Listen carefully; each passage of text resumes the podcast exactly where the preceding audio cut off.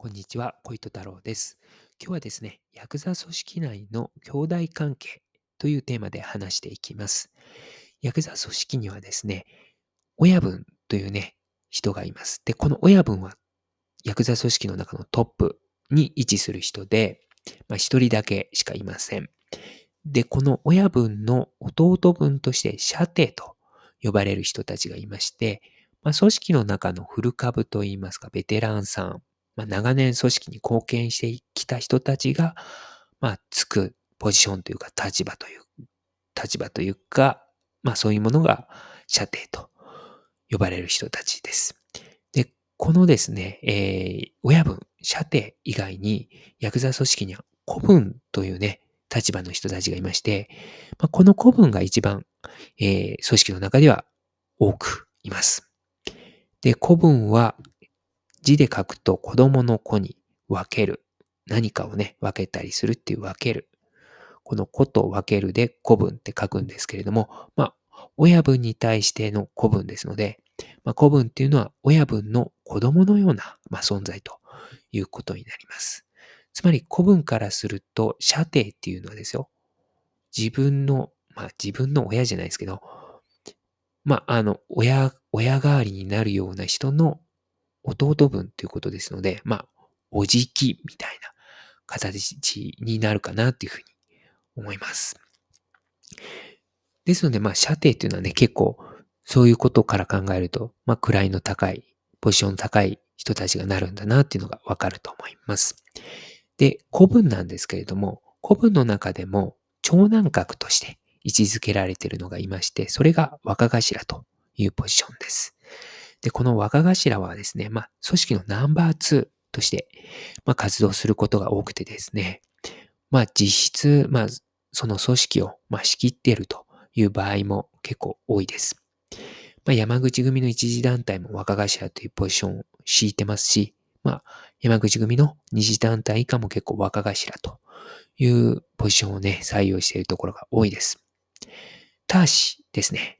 あの、この若頭なんですけれども、同じ親分の子分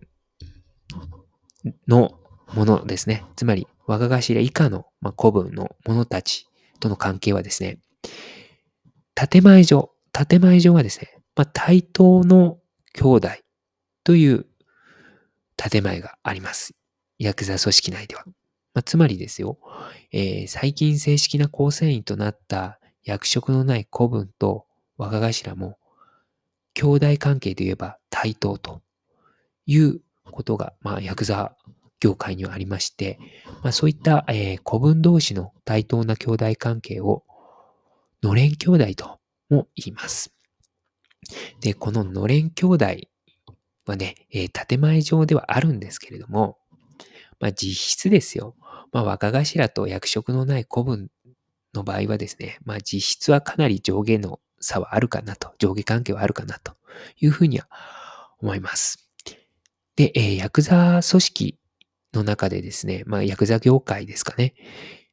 五分の兄弟っていうね、えー、言葉も聞くかなと思いますけれども、この五分の兄弟っていうのは、のれん兄弟のことではありません。のれん兄弟の中にある言葉ではないんです。で、この五分の兄弟っていうのは、飲み分けの兄弟の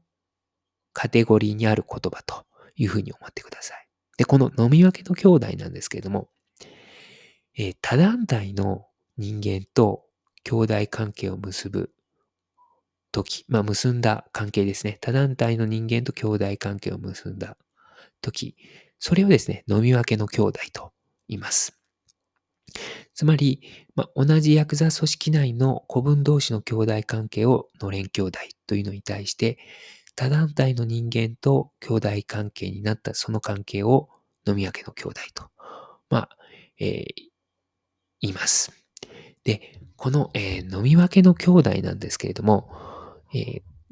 対等の関係で、えー、結んだ、対等な兄弟関係で結んだ場合は、えー、五分の兄弟と呼ばれます。はい。